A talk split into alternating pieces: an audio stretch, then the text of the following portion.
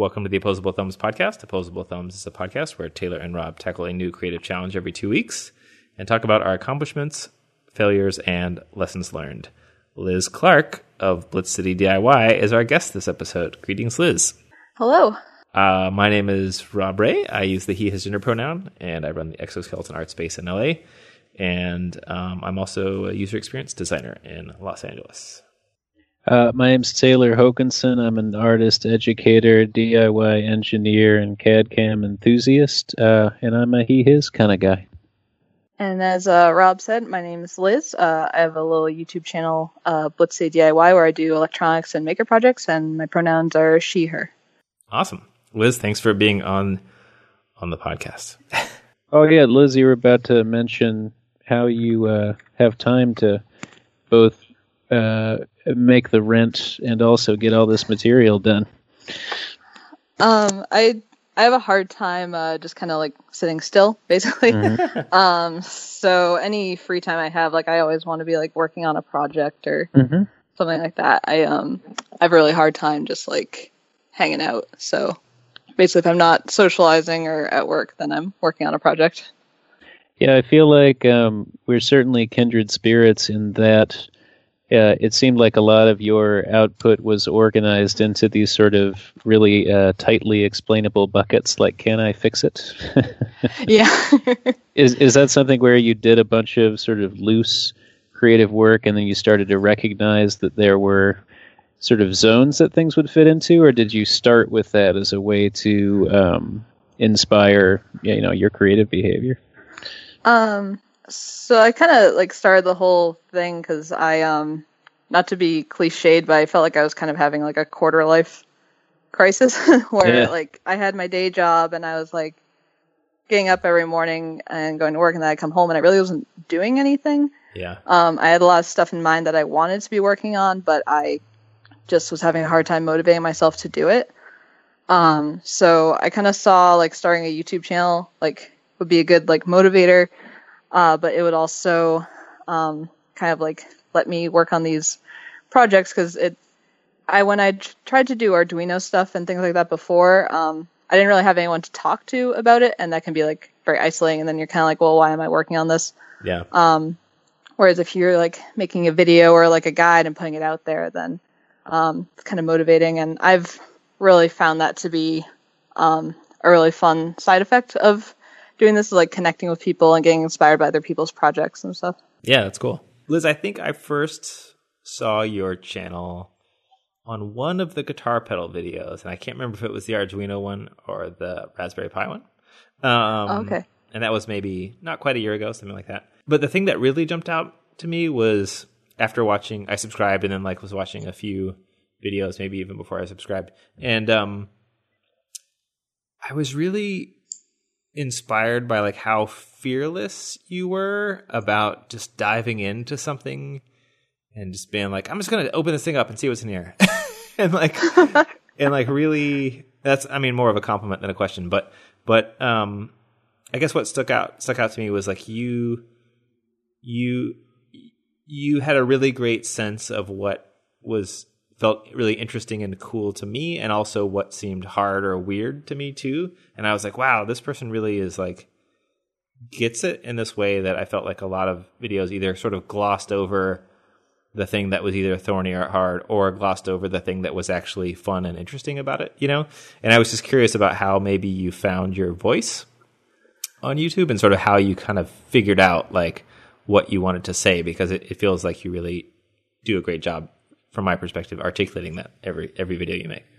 Oh, thank you so much. Um, that's a great compliment. Uh, um, basically, I just I just try to be myself, and I I don't really want any airs or anything in my videos. Yeah. Like my main goal is to kind of show people that they can do it too, because I don't have any formal electronics training or coding training or anything like that. Yeah. Um, I've just kind of learned as I've gone along, and um, like movements like the right to repair uh, and open source in general really inspire me, and I think they're important.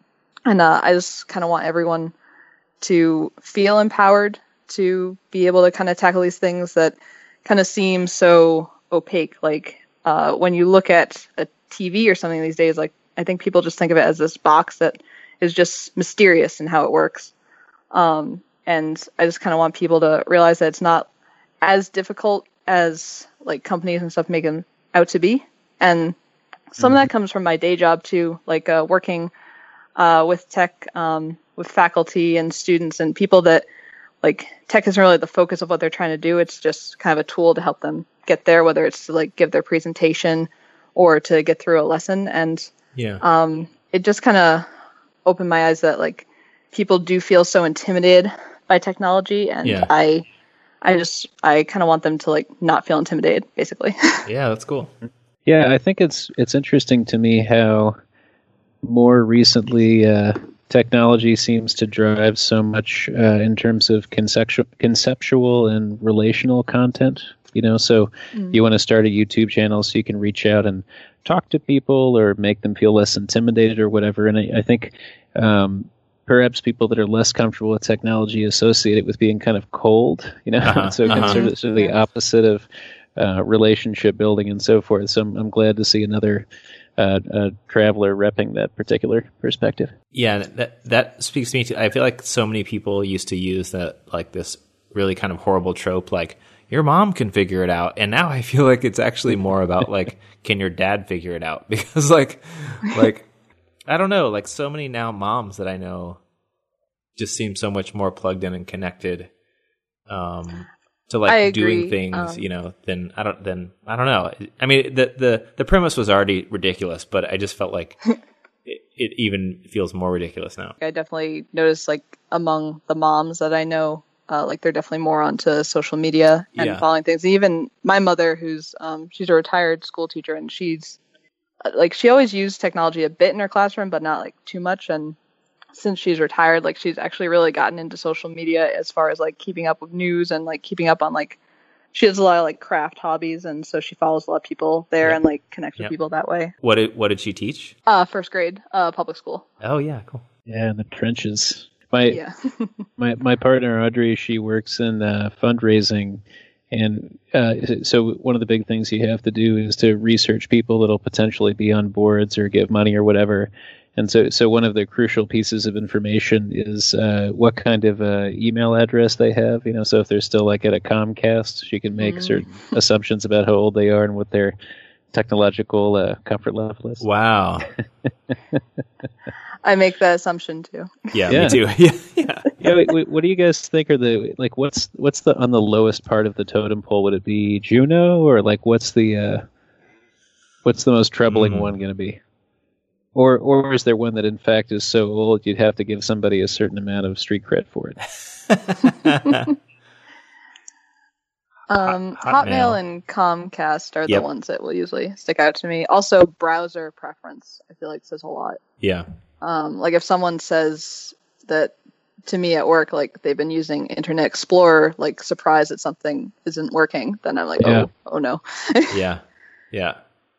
And then that stuff is changing, right? Because I guess Firefox is now starting to. Aren't there a lot of people writing that Firefox is overtaking Chrome again in terms of forward-thinking um, Yes, sandboxing and other kind of policies? And actually, a lot of the technologies that we use at um, the school where I'm at, um, Firefox has always worked better for a lot of the like in-house developed stuff. So it's interesting now to see like kind of the more mainstream stuff is going that way too. Yeah. That's cool. Yeah, and actually, I think Mozilla. I'm looking it up right now, but they just announced a um, two hundred and twenty-five thousand dollar grant for art and advocacy exploring artificial intelligence.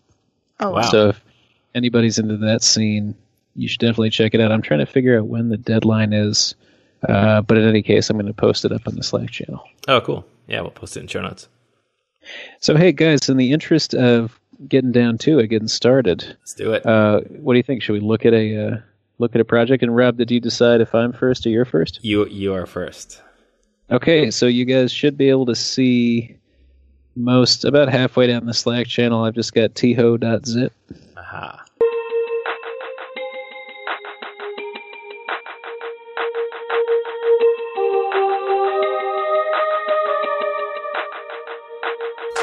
Uh, looks like we've got a CNC uh, Yep. time lapse going.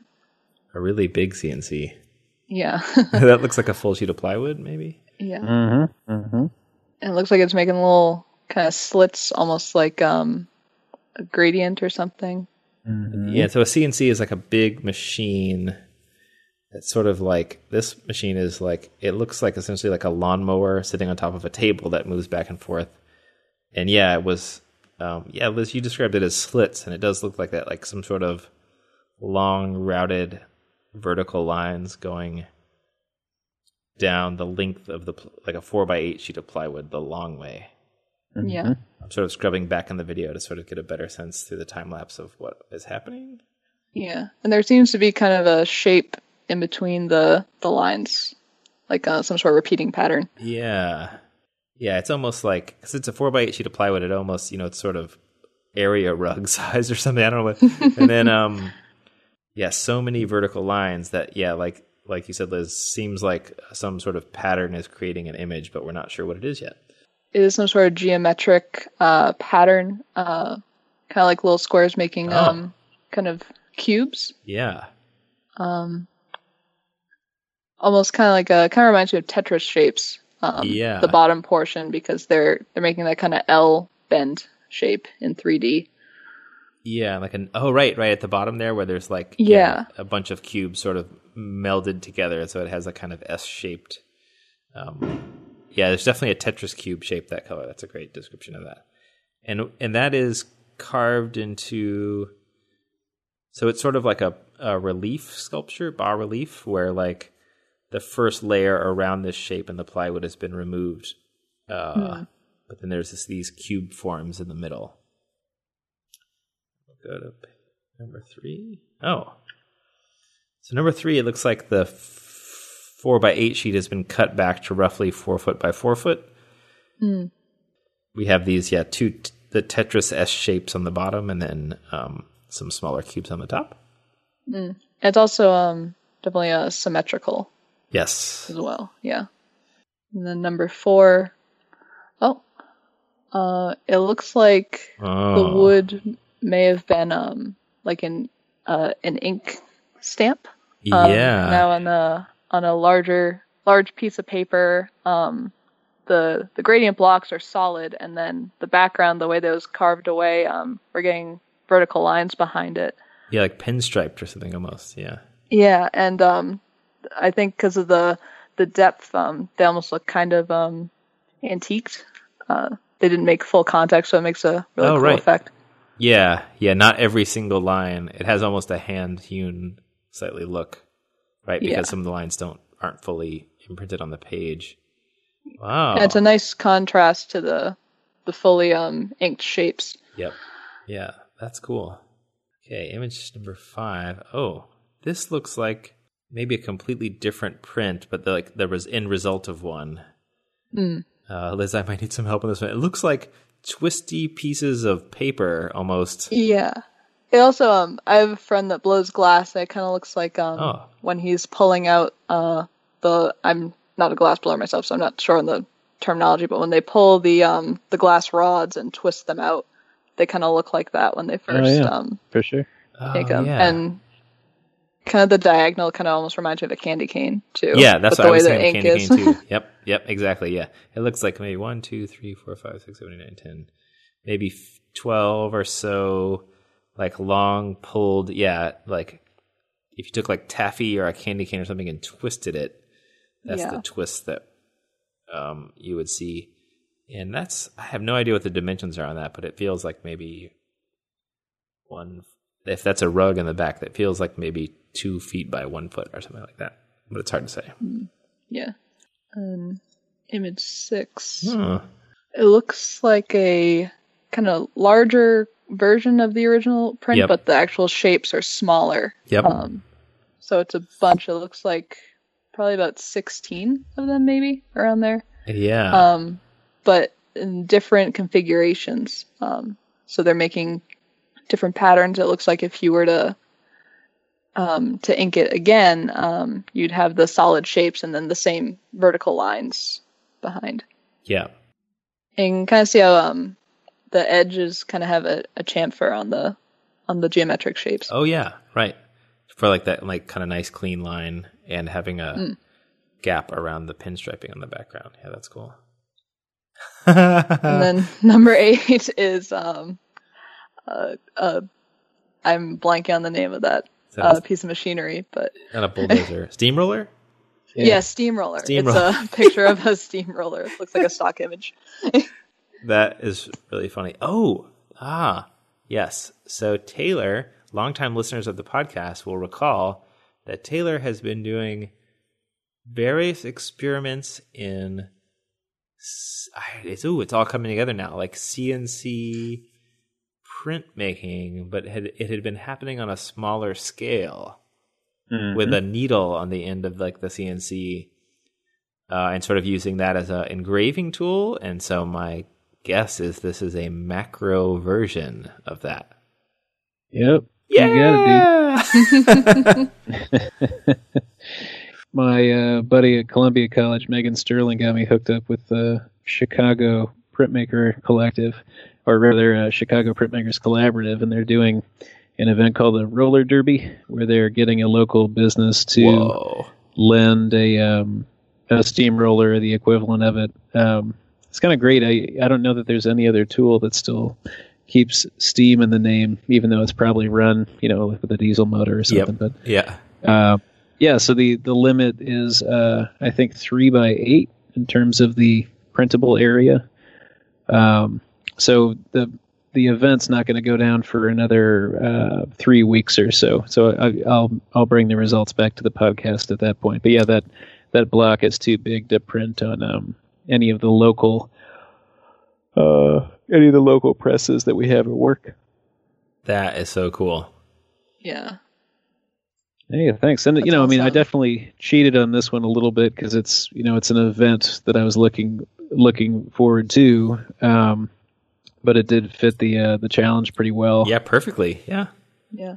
And then the last little detail, and as the eagle-eyed Liz noted, uh, the chamfer on the um, on the side. So normally with a CNC machine, if you wanted to have pockets of material drop away, you might just use a flat end bit and then tell it to you know recreate the edges of a form really precisely. But in this case, I'm just using a V mill, and then depending on how deeply it cuts into the wood, it'll change the thickness of the high wood that it leaves behind. Oh, so um, if you look at image five, that was a test I just did today. I had some lines that were uh, wiggling up and down in Z, and then I would scale the amount of the wiggle in terms of how high, basically the amplitude of the wave, and then by pairing those lines really close together in parallel, uh, they would leave different amounts of wood between them in a sort of interference pattern. So it was a way of uh, making some lines on the computer and not having super perfect control over what the results looked like. And then just the sort of the nature of the tool was the thing that you know um, uh, finished off those formal decisions. So this is the this is the candy number five is the kind of candy cane image. Mhm. Uh, so sorry, is it the like the z axis of the CNC that's changing? So each line, I, I think there's maybe 12 vertical lines Uh-huh. in this image, and each each line for the tool to follow is going right down the center of one of those um, sort of uh, Brancusi looking little Uh-huh. uh, linear forms. And so as the V mill enters deeper into the wood and pulls back from the wood, you get these nice quasi geometric, quasi organic shapes Yeah. um, just from deformations into Z. So, so normally in the CNC, you would be controlling Z really explicitly in, in an effort to get exactly, you know, you want to get out exactly what you put in. Yeah. But in this case, I was trying to play with using it a little more um, subjectively and, you know, just kind of letting it happen. So I'm, I'm definitely going to be following up on that, on that method some more. Yeah, yeah, that's cool. So as I think of it, like, uh, let me know if I'm thinking about this right. So when you say a V mill, that's like the bit is shaped like a V on the end. Mm-hmm. Yeah, and so it's sort of like if a pencil, when you have a very sharp pencil tip, it's a very fine line, but when you have a very dull pencil tip, it's a very wide line because the V of the pencil tip is worn down. So for you, you're moving the Z- the Z axis is moving up and down.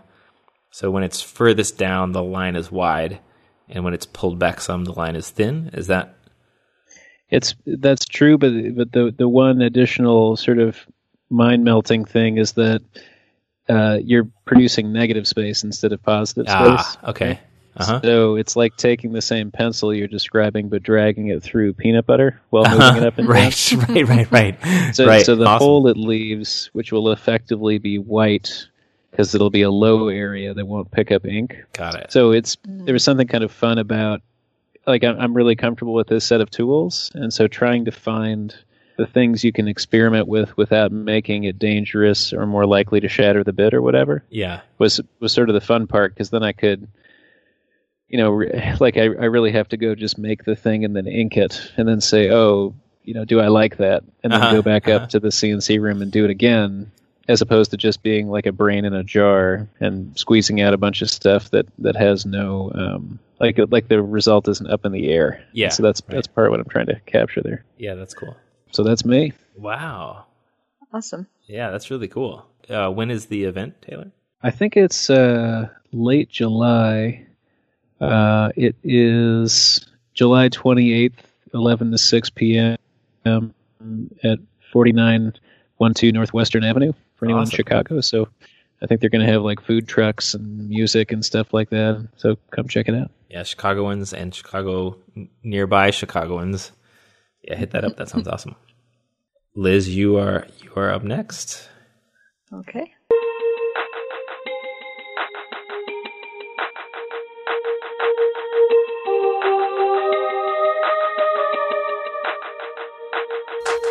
Excellent naming conventions. Yes. Ah, a fellow, Nice. a fellow eagler.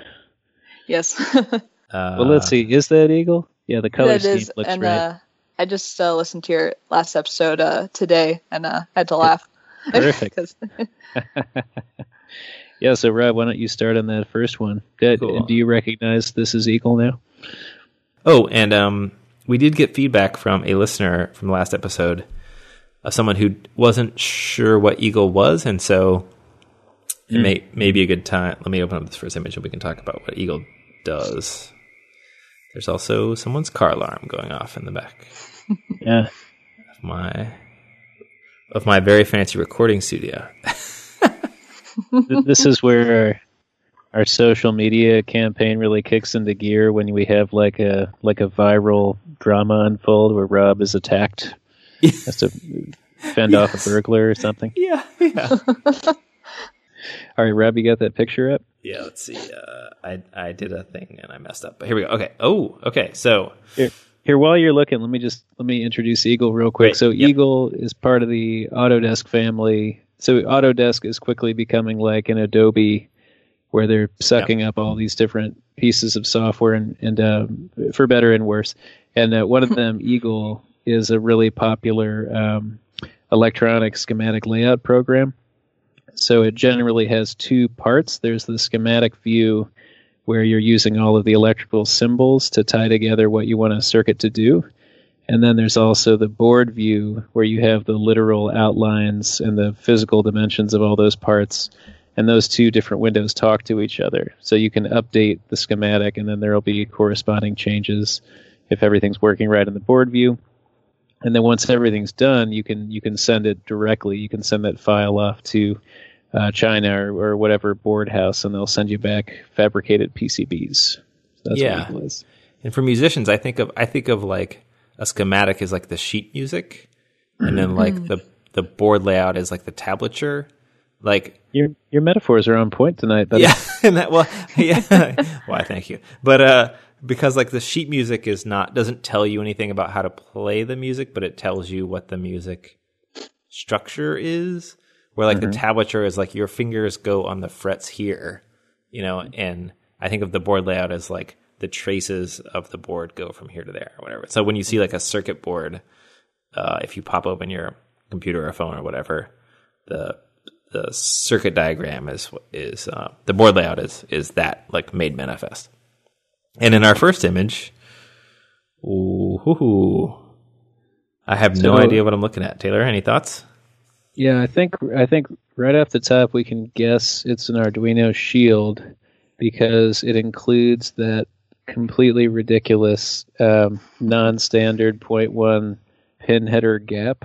Uh, Rob, do you know the whole backstory behind that? No.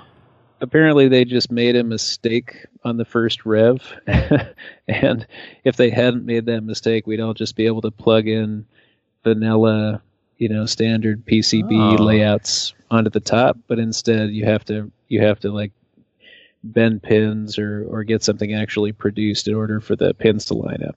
Oh, wow. Um, That's awesome. That's just a guess on my part, but it's it's looking to me like it's got that um, that shield uh, orientation. Wait, what do you think those eight things are? That's what I was wondering too. It looks like I have no idea. But I see now So- it says the word headers on each like by each of those. So yeah, it could be definitely uh yeah. Hmm, I don't know. Yeah.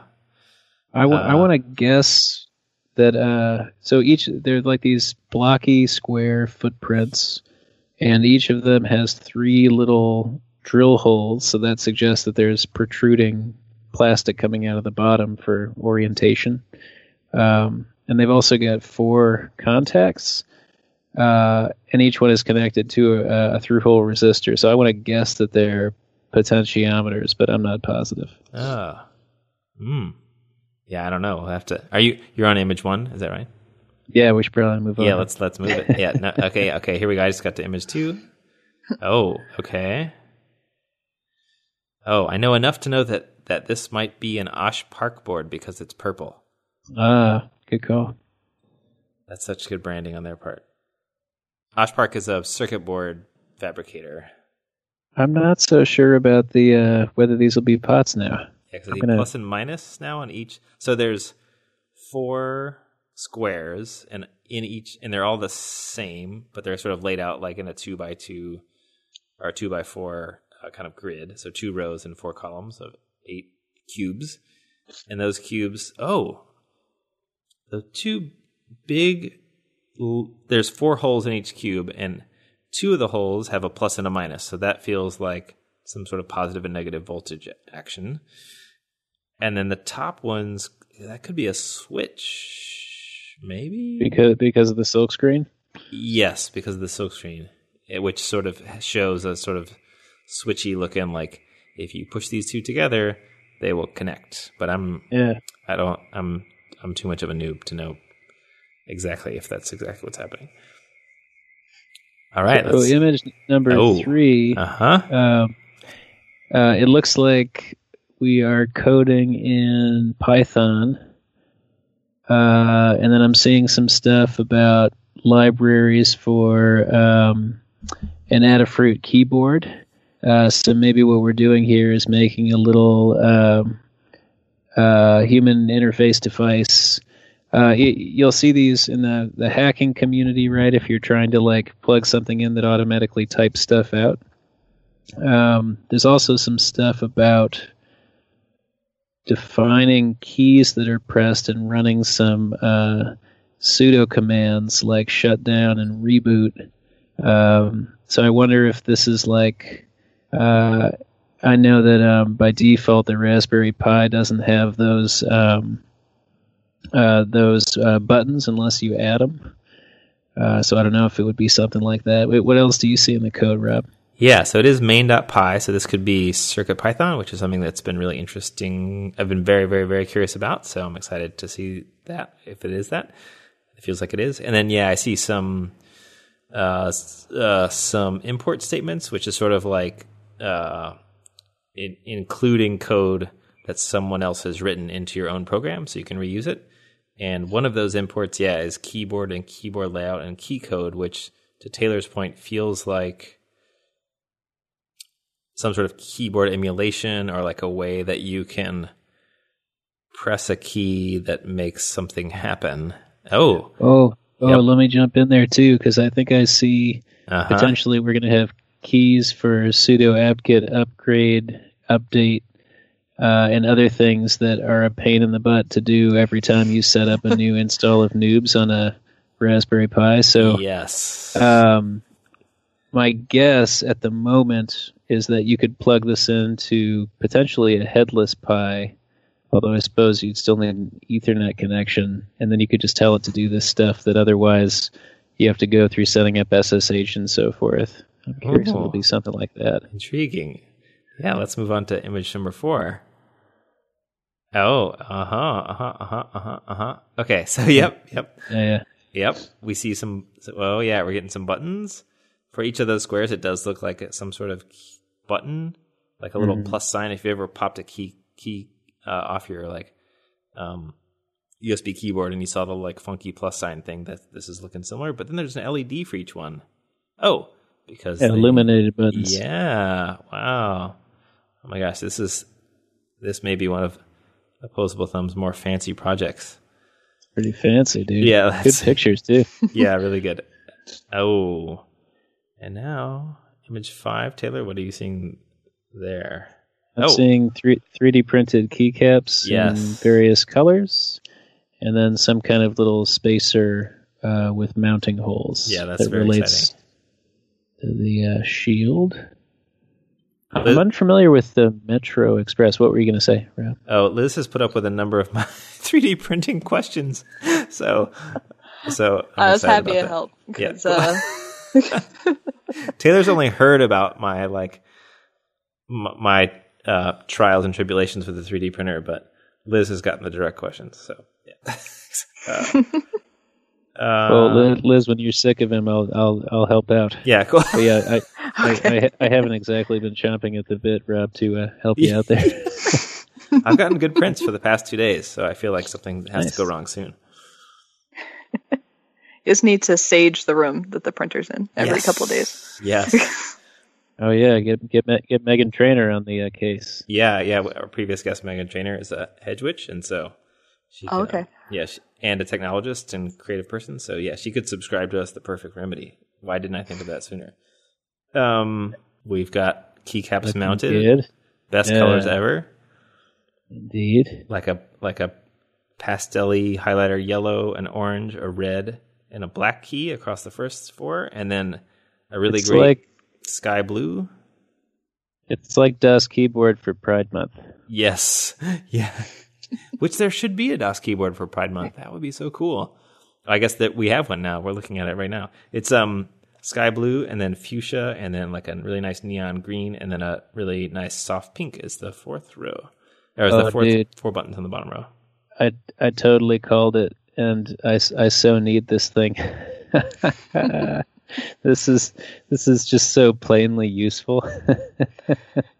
Oh, and it's rad. macros. Yeah, dude. Oh, The awesome. ones that are just a pain. Yeah, because you just have to do the same thing over and over. Uh, wow, that is the coolest. So yeah, Rob, have you set up many Raspberry Pis? Have you gotten into that? I yet? I um I have I've been I've been working on a secret project and it's not really that secret but I've been um making my my first uh small tiny robot in forever Mm-hmm. and uh, it is Raspberry Pi powered so I've been uh Excellent. yeah. Oh, nice. Yeah, I Liz, I don't know if you'd have. Uh, so, w- would you mind redescribing what this does, Yeah, yeah.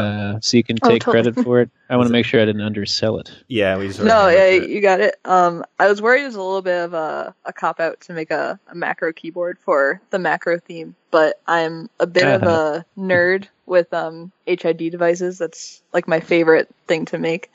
Uh, So when I heard the theme, that's instantly where where I went. Um, and so I decided to do a custom PCB, but as a Arduino or Metro, which is um, Adafruit's boards uh, compatible um, shield that can plug in. Uh, and I did code it with CircuitPython, uh, Nice. which is Adafruit's um, has self-contained uh, branch of MicroPython, uh, so it can run on their M0 or M4 boards. Uh, I'm using the Metro M0 for that one. awesome Uh, and uh, I basically built it to do um, in their library. They have support for sending strings, um, and it's kind of cool in the back end. Like the reason why there's that whole um, there's a line for the layout of your uh, keyboard is that um, it in in the uh, actual library like it takes it so that the the layout is sending each individual key um, depending on like your region.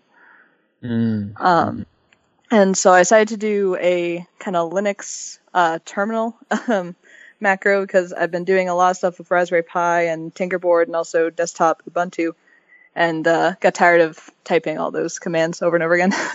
Mhm. uh, so, um, and the color coding um, at the top row, that's where the update is yellow, upgrade orange, reboot red, and shutdowns black. Perfect. Mhm. Um, and then the bottom lines are a little bit more benign because just um like change directory, um, ls, uh, and then one that's kind of specific to the Raspberry Pi and the Tinkerboard is um sudo gpio uh, readall because not sure if you guys know what the the GPIO for both those boards because they they share the same library. Tinkerboard ported off the Raspberry Pi is that the numbering convention is kind of insane Mhm. uh, where It's there's so like the weird. physical, yeah, there's the physical pin number, but then there's also the wiring pi library number, and then there's also the number that corresponds to the um, system on chip, and they're all very different. So if you type that command in, you get a nice chart that comes up that tells you how they line up.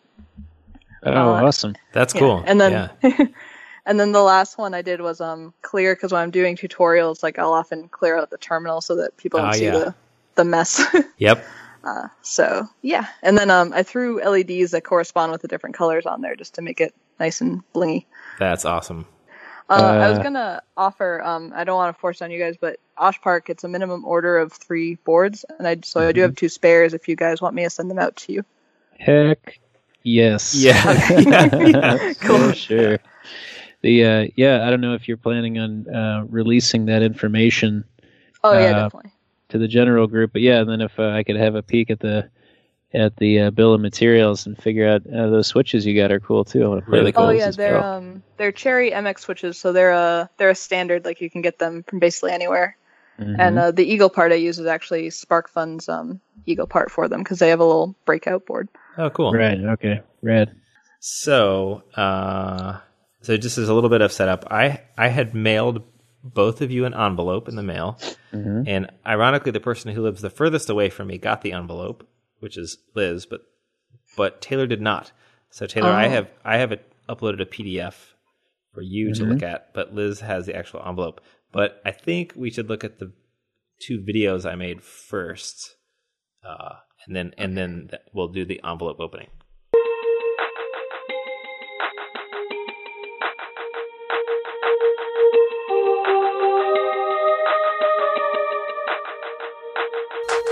Okay, I'm I'm starting it starting it up. Thirty five one, which is Same. the second one for me. Uh, the same, yeah. Uh, so we've got some circles being uh, pulled around in Adobe Illustrator. Yep. Uh, there's one big circle and then one in the center. Um, Mhm. Now there's some text coming in. Able Eagle Mountain Complex. And that's It's going kinda like around the. Like a seal or something. Yeah. Yeah, it kind of yeah, kind of like a logo.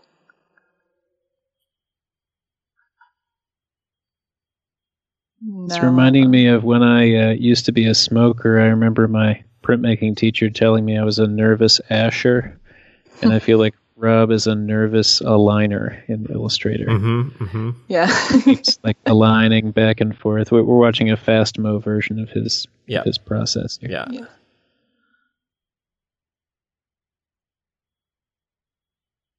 Just kind of building out. It looks like a train tunnel or something like that. The Able Eagle Mountain Complex. Uh, yeah, almost like a doorway. It kind of reminds me of um, Alice in Wonderland. Like that first door she goes into in the tree. Mhm. and then uh, Liz, how's your Latin? Is that what we're looking at Um, there? uh, is non-existent. Um, I have a edificio electi. Oops. I'm I'm, a, I'm assuming the first word is like an edifice or some kind of yeah building or structure, right? But and then electi, yeah, I don't know. Would that just be to choose something or to a selection? Mm, like a choice, maybe. Mm-hmm. Nice. We're uh, raiding the uh, raiding the uh, clip art. Yeah, looking for different uh, eagle images. The eagle's getting brought into the circle. Oh, I can did. go over that center shape. Let him let him crop out a little bit, Rob. I, I loved your initial positioning. Now we're looking for mountain clip art. hmm It's it's funny. He's uh, he's including his um cha- he's changing his mind about how Mm-hmm. different parts of the uh, the image are going to go and leaving that in there, which I I think is really funny. So we've done away almost entirely with the keyhole door, uh, although it makes a uh, hidden appearance as the eye socket of the uh, of the flying eagle. Yes. And the eagle's soaring over the mountains. Yeah. All right, shall we watch video two? Yeah. All right. Are you the uh, little guy. ready? Mm-hmm. Yeah, go right ahead. So, looks like we got a survival manual from Department of the Army, dated October 1970, and this is in Illustrator. It's Kind of switching back and forth layers. Is that is that to show us um, his reproduction is faithful to the original? It is. okay, now that you've seen both, Yeah. um, Liz, you you can open your envelope, or Okay. if you haven't already, and then Taylor, you will have a PDF of the envelope. oh, nice. We even get the sound We effects got the sound effect. That's great. yes. Get a, get a foley on Liz's hand. there. Yep. So, uh, in the envelope, I have a letter um, with Department of Defense seal at the top. Um, it's from Thomas Shortridge, Director, Able Eagle Mountain Complex. And then there's an address and my address, so it's following that formal letter. Uh, Dear Ms. Clark, I am writing to inform you of your selection as a U.S. designated survivor. Designated survivors are enlisted to rebuild the economy, infrastructure, and culture of the United States in the event of a catastrophic nuclear attack upon the United States. You have been chosen to serve as a creator within the program. You will be contacted under separate cover to receive your Continuity of Government Agency Field Manual FM 63 910. See Figure 1 on the next page to review the front cover of this manual. And then in bold, all caps, uh, do not at any time acknowledge this program or provide any details about the program without first receiving the partial passphrase and trusted response. It says the partial passphrase is upshot mermaid coins. And I respond by saying tidy butler seahorse. And the trusted reply is handcuff coattails. And I see um, Rob's created seal at the bottom of that. Uh, and then the next page, uh, the figure one, is the continuity of government agency field manual that we saw in uh, the second video. Uh, says creating, and it's dated uh, June 2018. Yeah, mine's uh, mine's almost identical. Unfortunately, mine did not arrive in the mail, but uh, my passcodes are different. But um, I can't tell you guys what the passcodes are, man. I got Oh, I, I messed up. gotta keep it to myself. Although I do love that my trusted reply is fiendish parakeet. That's uh, pretty fantastic. I worked hard on those passcodes. Yeah.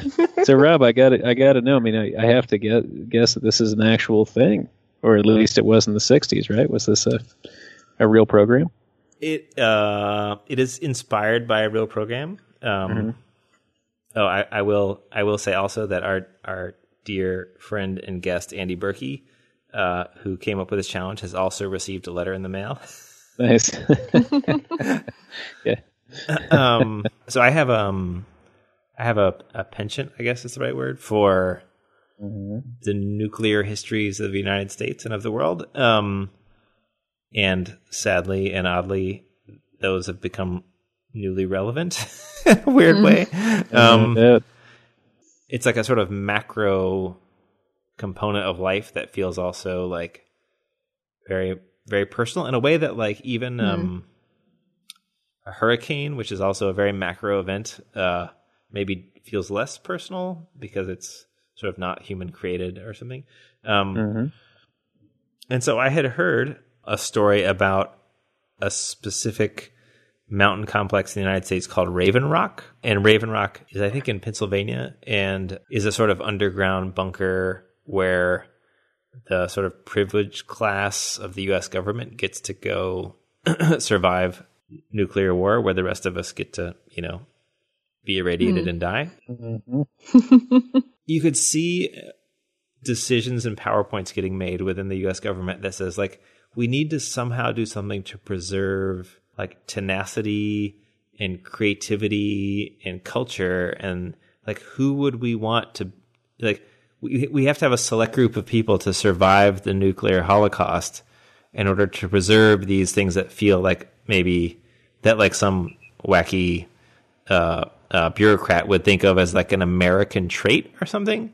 Um, So then I was like, well, what if, what if people I knew were people who have been enlisted to survive the nuclear holocaust in order to preserve creativity and you know out of the box thinking and stuff. And so then I decided to uh, enact that in my own way by uh, inviting certain people I know to become selected survivors to maintain creativity throughout a, a very dark time. Which it may not be nuclear war that we're getting, but it does feel like a dark time.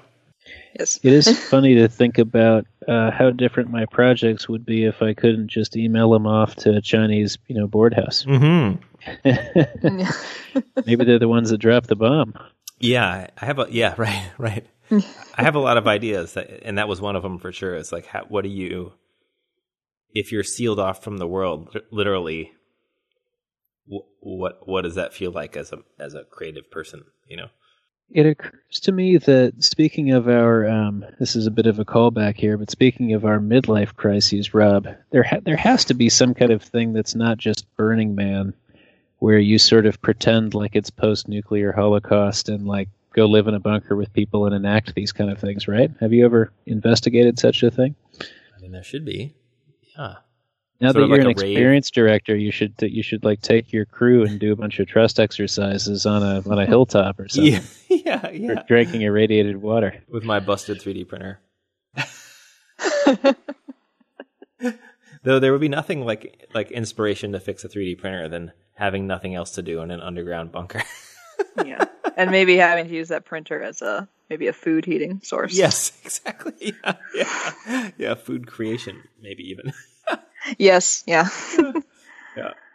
While you were describing it, like I, I mean, as a when you're reading it out loud, like you can kind of like laugh at it, but then when you were describing it, I was thinking of it in like real terms. Like I did almost kind of get like a like a chill of like oof, um, Yeah. because it, it Yeah. feels so real, and you do start to think about like, well, how would that happen? Like I feel like a lot of people talk about the initial event of a catastrophe like that, but they never really go past that. Yeah. um, Right. Like Right. the what would happen afterwards.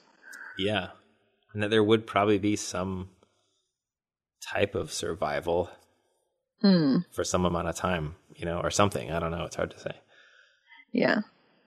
What was the uh, what was the classic of the Andromeda Strain? Have you guys read the original book, The Andromeda Strain, that Michael Crichton?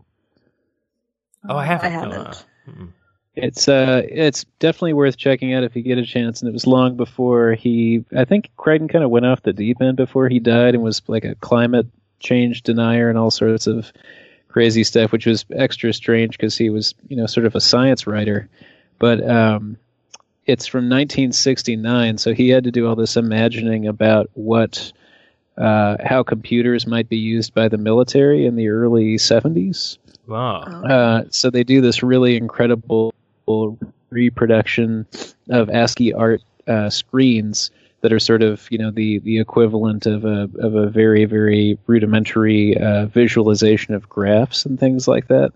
Uh, but one of the ones that really stuck with me is in this facility these scientists have to go into. You have to put your hand on a pad and it gets you know scanned and that's your ID.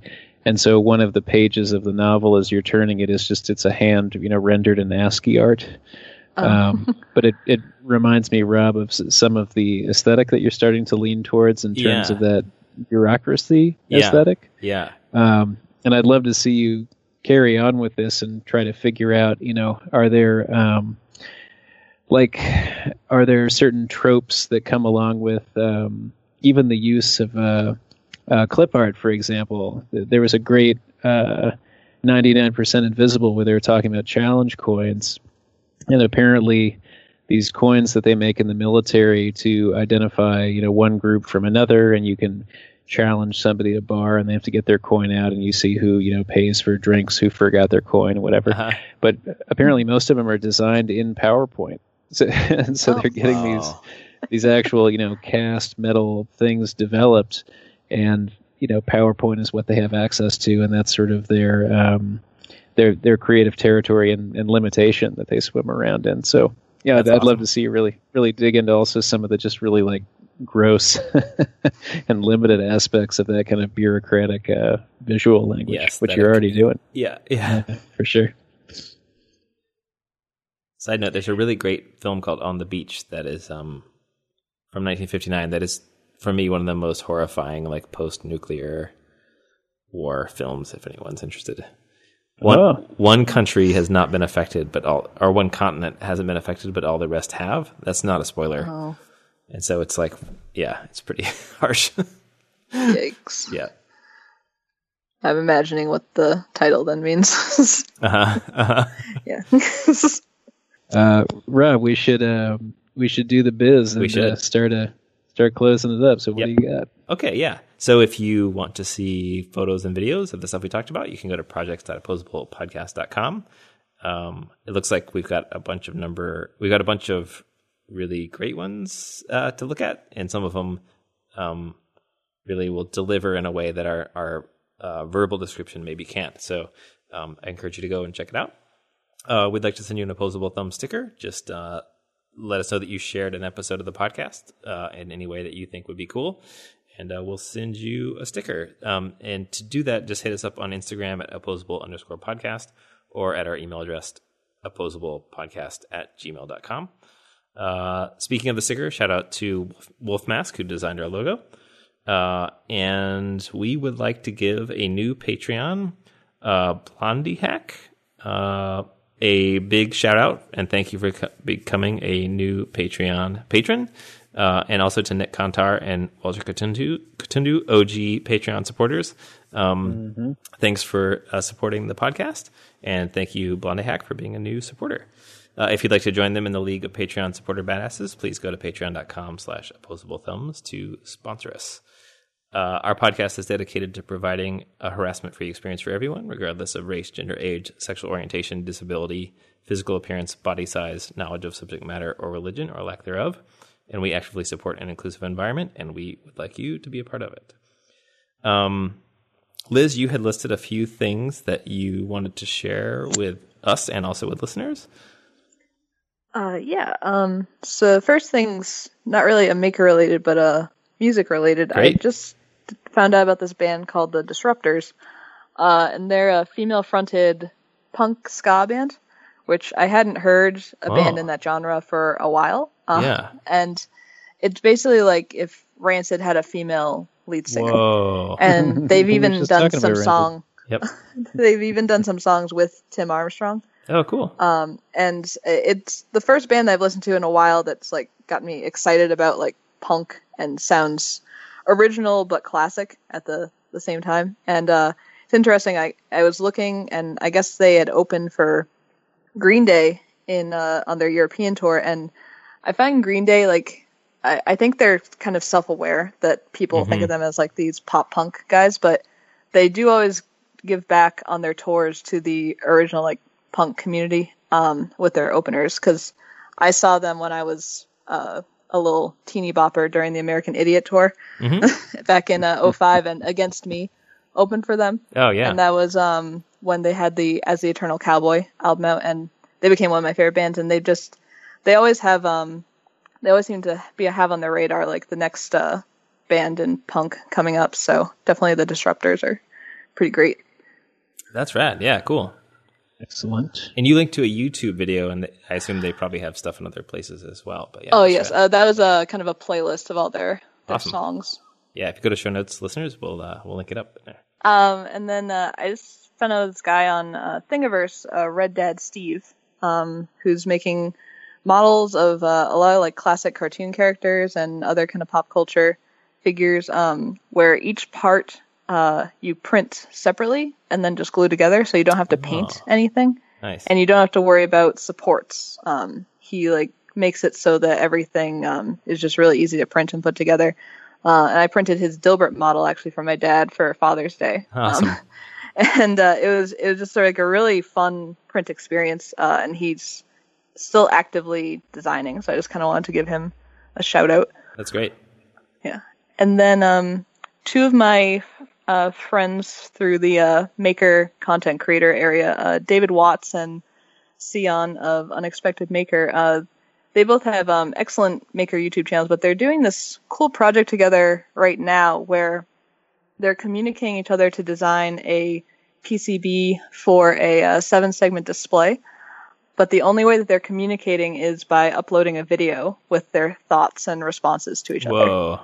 awesome. so it's basically like kind of like old school letter writing, but through video. And they'll sketch out what they're thinking of, and then next video they'll go, "Oh, I liked what you did there, but I want to do this." And uh, it's been really cool to watch them go back and forth and kind of like form how they're going to do the circuit and how they're going to design everything. So That's really great. um, and just in general, their channels are also really awesome. That's cool. That's a really cool limitation to like put on a collaboration. Yeah, uh, I love um, challenges like that. Yeah. Yeah, that's cool. I've got a few things. Um, one of them is very simple. The U.S. National Archives has a YouTube channel, and it's really good. It's like lots of cool stuff from the archives that they've um, encoded into digital format and posted, and some of them are also just um, artist are like artist and writer talks that they also host. Um, seems really great, and I, I've heard the the National Archives is amazingly thorough and awesome in that like all sorts of equipment and stuff is archived because all of the archived materials require hardware for playback, you know, and so all of the the devices and stuff are also a part of the archive. So it's not just the documents, but the documents, the way to access or use the documents and media also have the technology connected to them, you know. So it's a really cool uh, sort of broad broad view in a way of what an archive could be, which is really great. Um, the other thing I'm into is we got a really cool iTunes review back in February that, and I never checked the iTunes com- uh, reviews or comments because I just feel like that whole thing is weird. Um, but it's a really super nice review, and so I wanted to thank the person who left it, which is the name is Batmantha. I I hope I'm pronouncing that right. Uh, it could be Batmantha. I'm not sure. Um, and it's the first episode I ever listened to was your one on whiteness, and I truly appreciate your willingness to discuss the topic and the nuance you brought to the conversation. And I love that you brought the conversation to the maker community. And it says more, but I it was like super rad, and I was like very very stoked to see that. So thank you for leaving that iTunes review. Yeah, particularly because we were just kind of scared. We were. that episode. We were Yeah. scared of that It's, episode. it's, it was a vulnerable time. And the last one I won't overly describe, but it's called the Auto Saw, and it's a project by MIT um, to sort of take the fear and danger out of various shop equipment uh, by using robotics, and it's really cool. And it's called the Auto Saw, A U T O S A W, and um, OnShape I think is collaborating on that. So, so Nice. yeah, Yeah, I mean, I, I usually always talk about this stuff just in line. Uh, for me, it's the big uh, printmaking event and sort of plugging through on that thing. Um, I guess the other thing I could talk about is I've been trying to do a bunch of research on um, NeoPixel variants. mm, So Oh, if you want, if you want to start buying those, um, as it turns out, uh, there's a lot of complaints about the reliability of this series, which I believe is uh, WS twenty eight twelve. And uh, Liz, maybe you could correct me if I'm getting that designator wrong.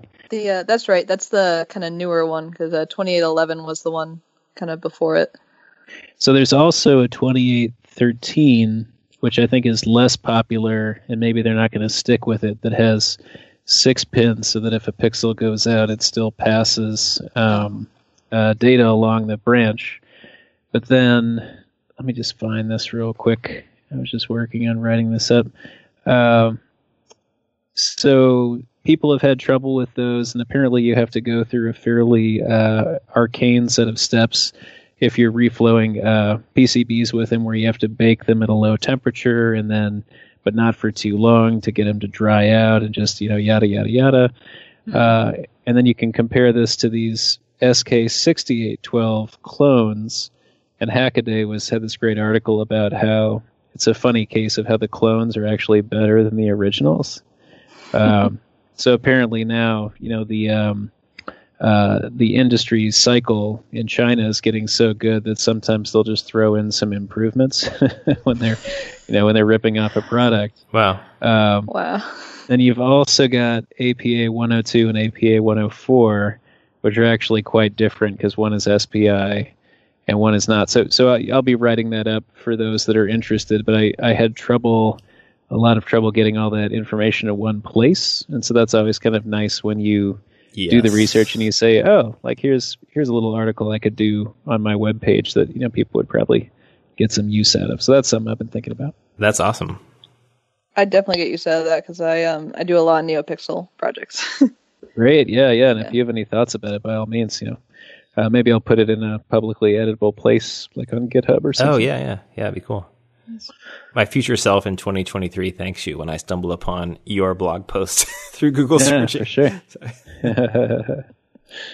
Liz, do you have any um, like websites or URLs or projects that you want to share that are coming up? um, I have uh my YouTube channel, which is uh, Blitz City DIY. Cool. Um, and then I've got a pretty special project coming up that I haven't really been able to talk about too much, but I'm been writing a book on the Tinkerboard, uh, and that's going to Cool. be coming out in the fall. Oh, cool. Yeah. nice. Is that going to be like a? Um, w- will there be paper versions, or is it all Kindle, or what's the format? Uh, it's going to be available as a ebook and also a paperback through Right. uh, Apress. Yeah. That's great. Okay, red. I don't know that one. I'll have to take a look at it. That's is that the uh, Asus product? Yes. Yeah. So Okay, I'm cool. hoping it can help the community have a little bit more of a software support Oh, rather cool. than the kind of scatteredness of it right now. Yeah, that's sure. awesome. Nice. Liz, we, we are ready for our next challenge. Uh, now let's hear it. All right. Um, I was nervous about this, but it came Mm-hmm. to me today. Um, I'm gonna challenge you with uh, resistance. Whoa. Yeah. Wonderful. Wow. the single word ones are great. yep. Yeah, I really dig it. Oh my gosh. I like that you guys have a lot of like physics terms for your themes. Mhm. Um, this can be taken that way, or maybe another social way. If you yeah, want. all sorts of ways. Yeah. Yeah, Yeah. or preferably both. Yes. Yes. Uh, ooh, yeah. Okay, I already got. I already got some cooking. Man, I never, nothing ever comes to me. Once maybe. All right. Well, I'll have to do my typical week of thinking on it and then a week of panic. Yep. Yep. Liz, thanks so much for being on the podcast. yeah, it was really, great, to meet have you. Such a good project, man. Yep. Yeah, oh, this really is great talking to you guys, and thanks for having me on. Yeah, it was awesome. We look forward to seeing all the stuff you're doing uh, on your YouTube channel and also your new book, which is is pre pre congrats on the book because it only ever Oh, thank you seems very like much. a total nightmare. That's a lot of work.